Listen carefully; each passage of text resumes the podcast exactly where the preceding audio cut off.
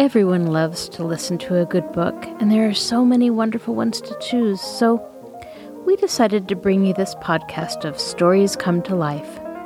Each episode features a story from either classic or modern literature, especially chosen to be interesting and exciting to hear. So sit back, relax, and listen to this story come to life. Welcome to Stories Come to Life. I am your host, Catherine Lopez Luker. During this time of COVID, many people aren't able to use the library in the same way as in the past. To help bring more stories to more readers, many publishing companies are allowing books that are normally unavailable for copyright reasons to be read out loud and shared with others until December 31st, 2023. The stories that fall under that special permission will all be taken down on that date, so listen now while they're available. Today's story is shared with permission of HarperCollins Children's Books. When I was a little girl, we had in our house a very old copy of Mrs. Pigglewiggle's Magic by Betty MacDonald that had been my mother's when she was a little girl. We read that book over and over again until the cover was coming off and all the pages were loose. But the words stayed with us and became part of our family lore. For example, when we're eating dinner together and someone says, fleas gasp and mutter, we all know that that person is asking for the butter. Here is the Thought You Saider's Cure, along with the wonderful introductory chapter, Mrs. Pigglewiggle's Magic. Now sit back, relax, and listen to this story come to life. Mrs. Pigglewiggle's Magic by Betty MacDonald. Chapter 1 Mrs. Pigglewiggle's Magic. Of course, the reason that all the children in our town like Mrs. Pigglewiggle is because Mrs. Pigglewiggle likes them. Mrs. Pigglewiggle likes children she enjoys talking to them, and best of all, they do not irritate her. When Molly O'Toole was looking at the colored pictures in Mrs. Pigglewiggle's big dictionary, and just happened to be eating a candy cane at the same time, and drooled candy cane juice on the colored pictures of gems, and then forgot and shut the book so that the pages all stuck together, Mrs. Pigglewiggle didn't say, Such a careless little girl can never ever look at the colored pictures in my big dictionary again nor did she say, You must never look at books when you are eating. She said, Let's see. I think we can steam those pages apart, and then we can wipe the stickiness off with a little soap and water like this. Now see, it's just as good as new. There's nothing as cozy as a piece of candy in a book. Don't look so embarrassed, Molly. I almost drool every time I look at those gems. Which one is your favorite? I think mine is the lapis lazuli. When Dickie Williams, who was showing off for Patsy by riding in his wagon with his eyes shut, crashed through Mrs. Pigglewiggle's basement window and landed in the coal bin, Mrs. Pigglewiggle laughed so much she had to sit down on the front steps and wipe her eyes with her apron. Dickie was awfully scared and was going to sneak out the basement door and go home. But Mrs. Pigglewiggle, still laughing, leaned through the broken window and said, Hand me the putty knife and that can of putty off the top shelf, and then go get me that pane of glass leaning against the wall over there by the furnace. Thank you very much. Now watch carefully, Dickie, because putting in window glass is something that every boy should know how to do, especially boys who ride wagons with their eyes closed. When Marilyn Matson, who was helping Mrs. Pigglewiggle serve tea, dropped and broke her brown teapot, she said, Well, that's the luckiest thing I've ever known. You didn't get a drop of hot tea on you, and you broke that nasty teapot with the leaky spout that I've hated for fifteen years. Tomorrow I'll go to town and buy a new one. I think I'll get pink, and I'm going to test the spout before I buy it. But what about the tea? said Marilyn, wiping her tears on her sleeve. Make it in the coffee pot, said Mrs. Pigglewiggle, and we'll call it toffee. Another nice thing about Mrs. Pigglewiggle, when a child makes her a present, no matter how splotchy or crooked it might be, she uses it and keeps it where everyone can see it. Johnny Wilfred made her a vase out of a meat sauce bottle with such a little neck that only flowers with stems like hairs would fit in it. Not only that, but he painted it a sort of bilious green, and the paint was too thick and ran down the sides in warty lumps.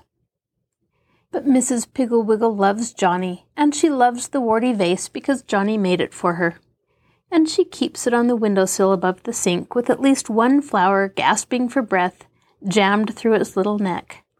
Every time Johnny comes into her kitchen, he points proudly to the vase and says, Do you see that pretty vase over there on the windowsill?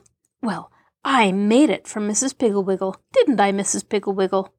When Susan Gray came staggering over with a plate of the first cookies she had ever made for Mrs. Piggle-Wiggle, Mrs. Piggle-Wiggle didn't take one look at the tannish gray lumps and say, No, thank you. She said, Why, Susan Gray, you smart girl, eight years old and already making cookies. You're going to make somebody a very fine wife. Yeah, somebody with good teeth, said Hubert Prentice, who had taken one of the gray lumps and had found that trying to eat it was like biting on a stone. Mrs. Piggle-Wiggle took the cookie away from him and said, Oh, Hubert, these are special cookies. You dip them in hot tea and then take a bite.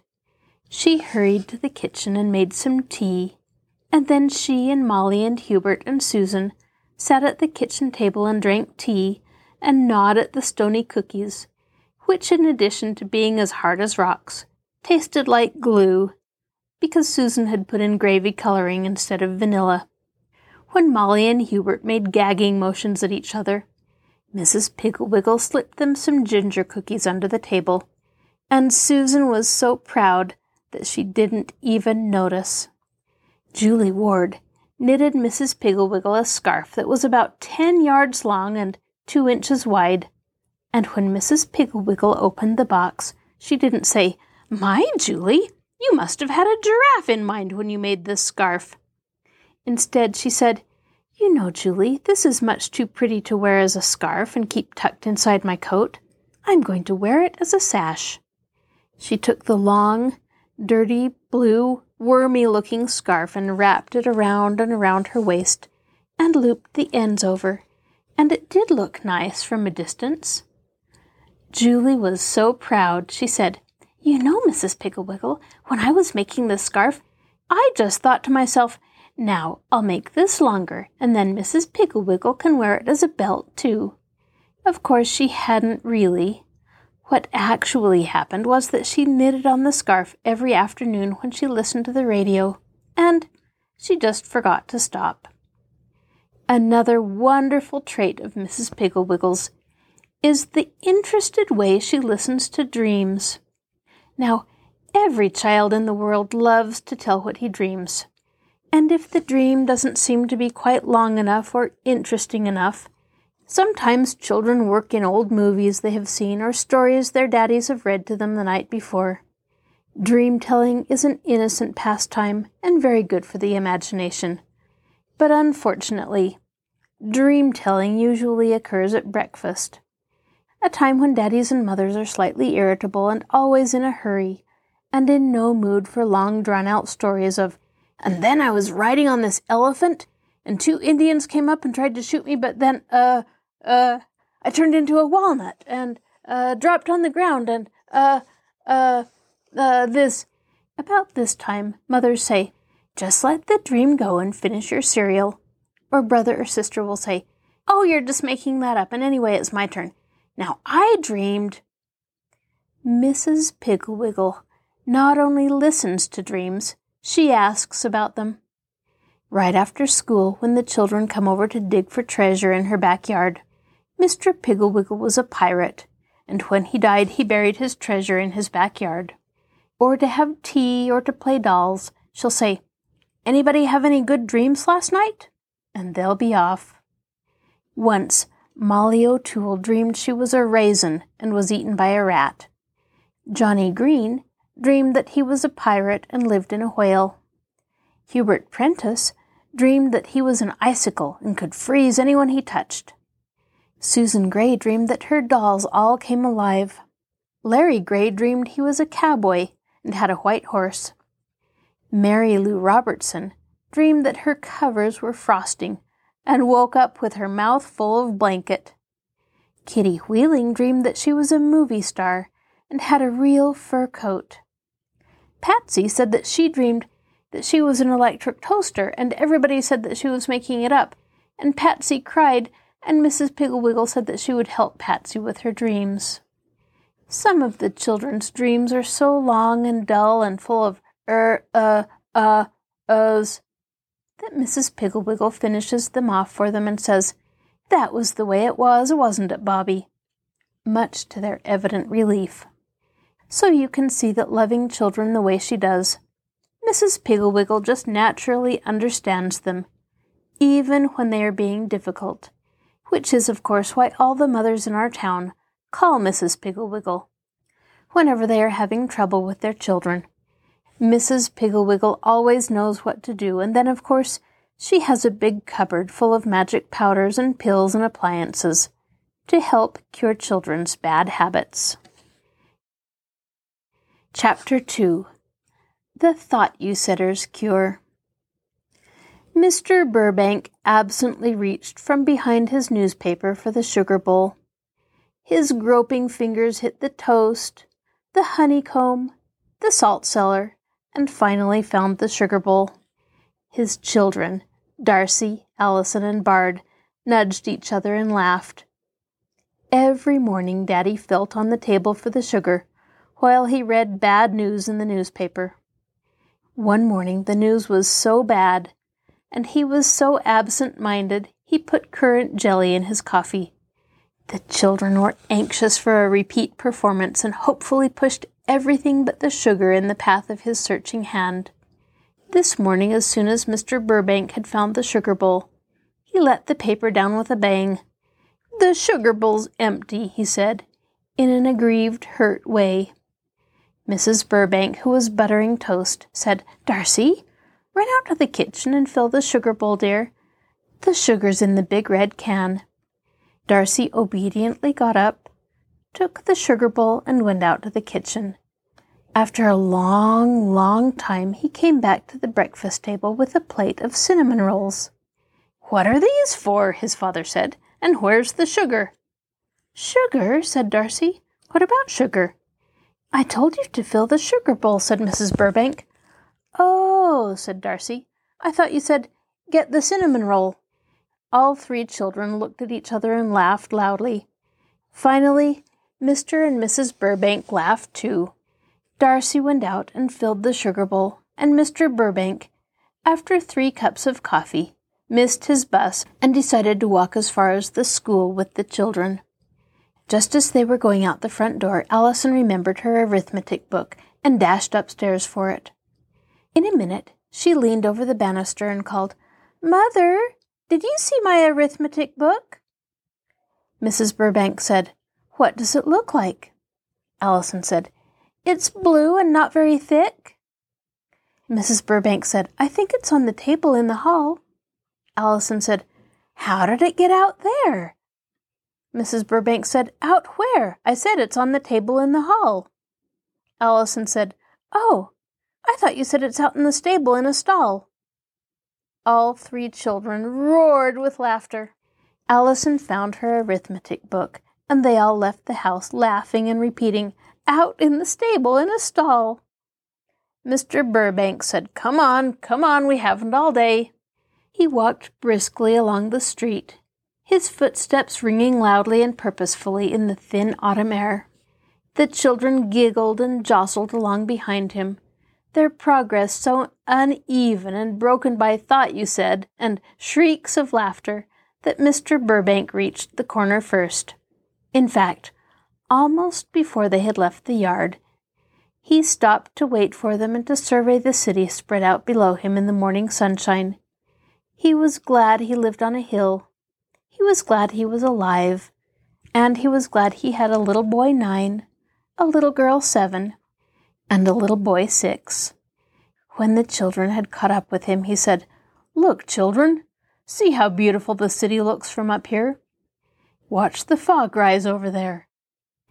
Where's the dog? said Bard. What dog? said Darcy. What color are the dog's eyes? asked Allison. What on earth are you talking about? said Mr. Burbank. I said, Watch the fog rise over there. Oh, said Bard, I thought you said, Watch the dog's eyes glare. All the children laughed and laughed. Mr. Burbank said, What nonsense! But it was a beautiful morning, so he laughed with his light-hearted children. When they were halfway down the next block, the children suddenly stopped stock still in front of a pretty white house and yelled in unison, Marilyn! Marilyn, come on, we'll be late. Mr. Burbank said, That's no way to do it. If you want Marilyn, go to the door and ask for her. The children looked surprised, but went obediently up to the door and rang the bell. Marilyn's mother opened the door and said something to the children, which seemed to send them into convulsions of mirth. Doubled over with laughter and holding their sides, they came down the walk to their father. Now, what's so funny? Mr. Burbank asked. Darcy said, Marilyn's mother said Marilyn fell in the toaster and is burned up dead. Mr. Burbank said, What did Marilyn's mother really say, and why isn't Marilyn going to school? Allison said, She said Marilyn fell in her coaster and hurt her head, and Darcy thought she said Marilyn fell in the toaster and is burned up dead. She went into another paroxysm of laughter. Mr. Burbank didn't laugh. Instead, he bent down and examined Darcy's ears, which were large and pink and soft and quite clean. They should work, said Mr. Burbank, looking at the other children's ears. They all seemed quite normal. The children wanted to know what he was doing. Bard said, What are you doing that for, Daddy? Mr. Burbank said, I'm trying to decide whether I should get you an ear trumpet. Beer crumpet? What's that? Bard said. The other children repeated after him, Beer crumpet? Beer crumpet? They all laughed. But Mr. Burbank had had enough. He said, Come on, I'll supervise a race to school. On your marks, get set, go.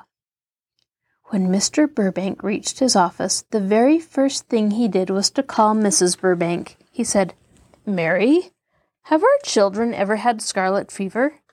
She said, Now you know they haven't, Bernard. Well, he said, have they ever had ear infections? Goodness, no, said Mrs. Burbank. They've never had anything. They're the healthiest children in the neighborhood. What's the matter? Mr. Burbank said, Plenty. They can't any of them hear well. I told them to look at the fog rise, and they thought I was talking about dog's eyes. Marilyn's mother said that Marilyn fell off her coaster and hit her head, and they thought she said Marilyn fell in the toaster and was burned up dead. Mrs. Burbank finished for him. Bernard, did you ever hear of anyone falling in a toaster? Of course not. There's nothing wrong with our children's ears. It's just that they're going through that awful thought you said phase. Well, let's get them out of it, said Mr. Burbank. They sound like dopes. Dog's eyes indeed. Mrs. Burbank said, Don't worry, dear, I'll take care of it. As soon as she finished talking to Mr. Burbank, Mrs. Burbank called Marilyn's mother to find out about Marilyn, if she was badly hurt, and if there was anything she could do. Marilyn's mother said Marilyn was just fine, but the doctor thought she should be quiet for a day or two.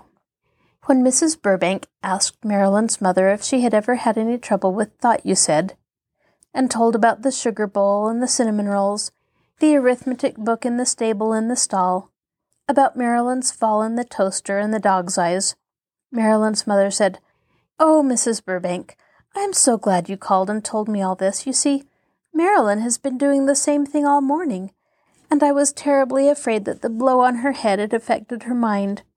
When I asked her if she wanted crumpets or toast, she said, Bumped on the nose? Who? When I asked her if her head pained her, she said, I thought you said, Is the bed painted yet? Mrs. Burbank said, I'm going to call up Mrs. Teagle and see if Terry or Teresa are thought you saiders. She's such a good manager that if they have thought you said itis, she's probably thought of a cure. Marilyn's mother asked Mrs. Burbank to call her back if she got any useful information, and they said good-bye. Then Mrs. Burbank called Mrs. Teagle. She told her all about the thought you said itis and asked if she had any similar experience with Terry or Teresa. Mrs. Teagle said, Oh, no, Mrs. Burbank. You see, uh, we have always studied correct speech, and we all speak correctly. The children always pronounce all their vowels and all their consonants, and therefore we never have any trouble understanding each other. Perhaps the trouble lies with you and Mr. Burbank. Perhaps you do not speak distinctly. Perhaps the poor little children cannot understand you. I am holding little speech classes every afternoon, and if you and Mr. Burbank are interested, I would be glad to have you attend. I wouldn't care to have the children, because I am afraid they may corrupt my children's perfect speech. Mrs. Burbank thanked Mrs. Teagle for her kind offer and told her that perhaps she was right. That she and Mr. Burbank would try to speak more distinctly, and if things didn't improve within the week, they might join the speech classes. Mrs. Teagle said, Glad to be of help any time, Mrs. Burbank, and hung up. That night, when Mr. Burbank came home, she told him about calling Mrs. Teagle, and told him that she thought that from now on they should both try to speak more carefully, so that their poor little children could understand them. That night, Mr. Burbank announced in a very loud voice, Please pass the butter. The children all exchanged glances and whispers, then laughed. The butter remained cool and comfortable on its little plate in front of Darcy. Mr. Burbank looked accusingly at Mrs. Burbank. She said in a high, unnatural voice, Children, listen to me. Please pass your father the butter. Oh, said Darcy. Did you say pass the butter? I thought you said fleas gasp and mutter. Allison said, I thought you said he's Pa's mother. Bard said, I thought you said freeze Pat's brother.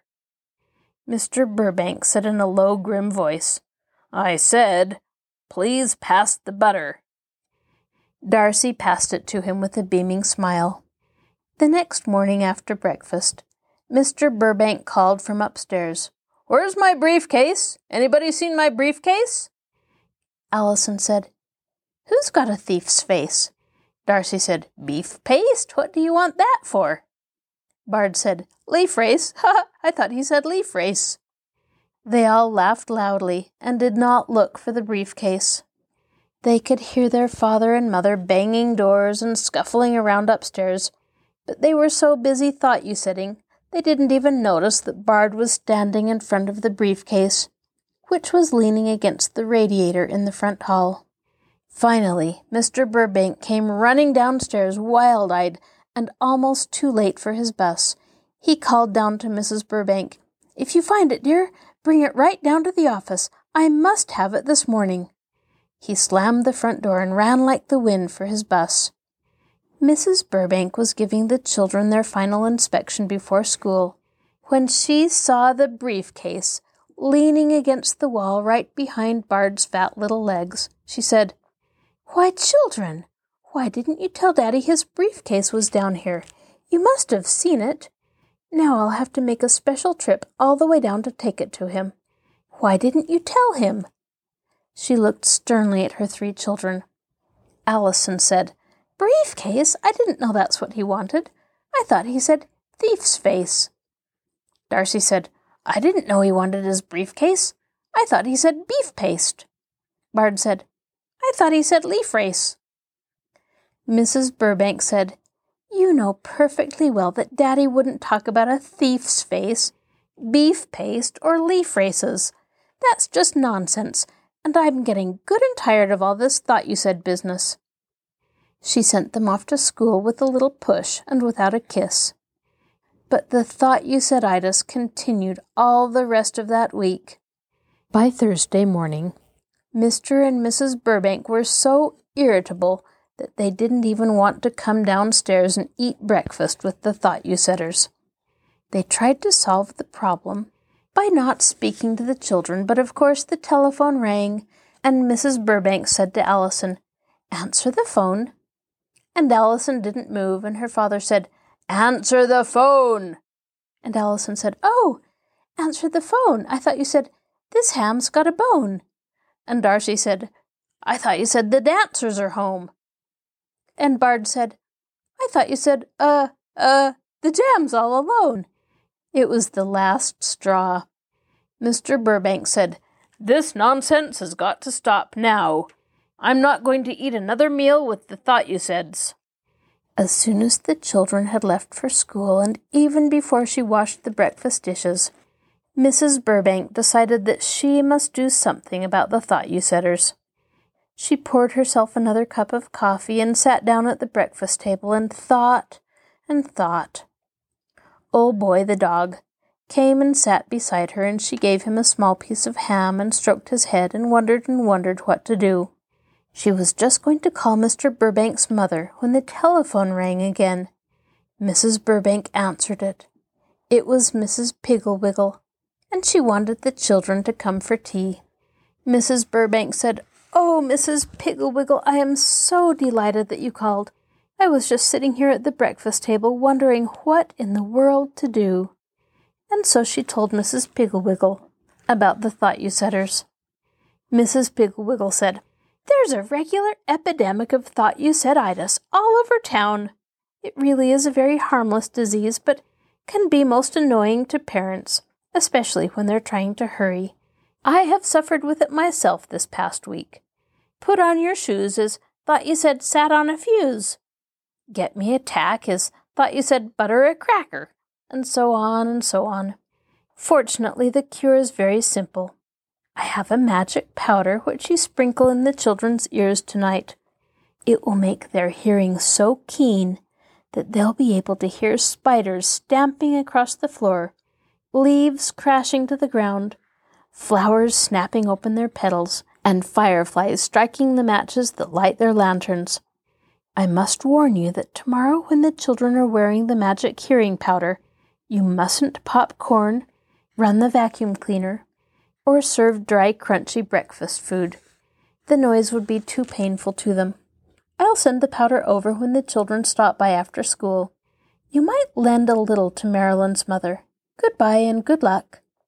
Mrs. Pigglewiggle hung up the phone. After school, the children came rushing in to deliver the package from Mrs. Pigglewiggle and to change their clothes. Mrs. Pigglewiggle's package contained a tiny box of white powder.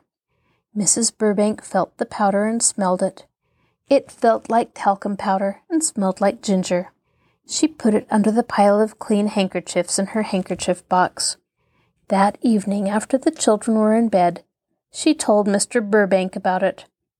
He thought the magic powder sounded wonderful and decided to try a little in his own ears. Mrs. Burbank went up and got the bottle, and Mr. Burbank put a pinch in his left ear. Immediately he shouted, Turn off that terrible radio! It's killing me! Mrs. Burbank rushed and turned the radio off. Mr. Burbank said, It's thundering! We must be going to have a storm! Mrs. Burbank listened. She couldn't hear any thunder. She opened the front door and went out and looked at the sky. It was a clear dark blue and spangled with stars. The night was as still and quiet as a picture. Mr. Burbank shouted, The storm's getting closer, almost overhead now. Mrs. Burbank came in and closed the door. She said, Bernard Burbank, it's a cold, clear, perfectly peaceful night. There is no thunder. Mr. Burbank said, Listen, don't you hear it? Deafening, that's what it is. Deafening. Mrs. Burbank listened very carefully. Then she heard from the kitchen a very soft, very faint thumping noise. She went out to investigate and found Old Boy the dog lying under the kitchen table scratching and bumping his elbow on the floor. She gave Old Boy a dog biscuit and put him out, and then she went back to the living room and asked Mr. Burbank if the storm had passed over. He said, Do you have to stamp your feet like that? You certainly must be getting fat. You sound like a coal truck when you walk. Mrs. Burbank, who was very slight, looked down at her soft red house slippers and said, Bernard, I think you'd better wash that magic powder out of your ear, because I'm going to go out right now and get some graham crackers and think of the torture you'll go through if I drop a crumb. Mr. Burbank said, Stop shouting! Mrs. Burbank said, I'm whispering, dear. So Mr. Burbank went upstairs to wash out his ear. When he snapped on the light in the bathroom, he flinched because it sounded like a pistol shot. When he turned on the faucet, it sounded like Niagara Falls, and when he accidentally brushed a hairpin off the windowsill, it sounded like a huge iron chain crashing to the tiled floor. Mr. Burbank filled the bathroom glass with warm water. He had decided that that would be the best way to wash out the magic powder, and was just about to pour some in his ear when, from behind the bathtub, he heard the most awful screaming, screeching, whining noise. He straightened up, put down the glass, and peered over by the bathtub. He didn't see anything. He bent down over the basin again and picked up the glass. He was just about to pour the warm water in his ear when the horrible, screaming, squealing noise came again, and this time right by his head. Mr. Burbank was so scared he dropped the glass, spilled the water, and banged his head on the faucet. He looked all around, but he couldn't see anything. The noise came again, this time a little fainter and from behind the Venetian blind. He raised the blind and looked carefully. He couldn't see a thing. The terrible noise came again, this time by the mirror. Then Mr. Burbank saw what it was a big mosquito he grabbed a washcloth and, without thinking of his magic hearing, swatted the mosquito. The screams of agony that immediately filled the bathroom were horrible. Mr. Burbank hurriedly turned on the warm water and stuck his ear right under the faucet. Whew! What a relief! He picked the dead mosquito up by one leg and put it in the wastebasket. Then he called to Mrs. Burbank. Hey, Mary, I'm all right now, but I think we better go easy with that magic powder in the children's ears. It's awfully strong. Mrs. Burbank said, Perhaps you used too much. Here, I'll measure it out. I'll use a toothpick, and I'll just put a grain or so in the right ear of each child. Come on now, help me. They tiptoed into the children's rooms and put a toothpick full of the magic powder in each one's right ear. Even in his sleep, Darcy was saying, Miss Anderson, I didn't hear you say hand me that ruler. I thought you said bananas are cooler. Mr. and Mrs. Burbank looked at their sleeping son and then at each other. Just wait until tomorrow, Darcy, old boy, said Mr. Burbank. The next morning at seven o'clock, Bard came running into his parents' room and said, Mother, Daddy, there's a terrible noise in our room. It sounds like sawing. Mr. and Mrs. Burbank got out of bed put on their robes, and went to investigate. They couldn't hear a thing. Darcy said, Isn't that an awful noise, Daddy? Do you think it's a buzz bomb? Mr. and Mrs. Burbank looked and looked, but they couldn't see or hear anything. Mr. Burbank told the children to get dressed and to come down to breakfast. Bard began to cry. He said, We'll come down, Daddy, but you don't have to yell at us. Mr. Burbank said in a very quiet whisper, your hearing must be very good this morning. I didn't yell, in fact, I almost whispered. Then he said, Exactly where is the buzzing noise coming from, Darcy? Listen carefully and tell me. Darcy said, Right there by the curtain. Mr. Burbank pulled back the curtain and found a very small fly buzzing in a corner of the window. Remembering his experience with the mosquito, he didn't dare swat the fly, so he opened the window unlatched the screen, and pushed the fly off the window sill. It flew happily away. Darcy said, Daddy, I can't stand this awful crunching noise my shoelaces make when I push them through the holes. It sounds like bones breaking. Mr. Burbank said, Here, I have an idea. He tied his handkerchief around Darcy's head like a bandage. This'll fix it, he said softly. Whistle biscuit, Darcy said. I thought you said whistle biscuit. His father jerked the handkerchief off and said, Hurry down to breakfast. At breakfast, Allison said, Oh, mother, I can't stand the sound of you buttering that toast. It sounds like hoeing on cement. Bard said, Hoeing on cement? I thought you said, I thought you said, uh, uh, uh. He took a spoonful of oatmeal and never finished the sentence. A piece of toast popped out of the toaster. All three children jumped. Darcy said, Mother, you should warn us when you're going to make so much noise. Mrs. Burbank said, I'm sorry. It didn't seem loud to me. I guess my ears aren't very good. Darcy said, I thought you said poison. I mean, I thought you said poison. I mean, oh, I don't know what I meant. Allison said, Old boy's breathing so loud I can't hear a thing. And does he have to splash his tongue around in his mouth like that, Mother? Mrs. Burbank called old boy and gave him a piece of bacon. He snapped and gulped, and all three children jumped and shuddered. What a noise, said Allison, glaring balefully at poor old boy. He's just like some terrible kind of jungle beast. Mrs. Burbank said, Come, children, put on your coats and go to school. Allison said, Spit on your coats. I thought you said spit on your coats. Nobody laughed.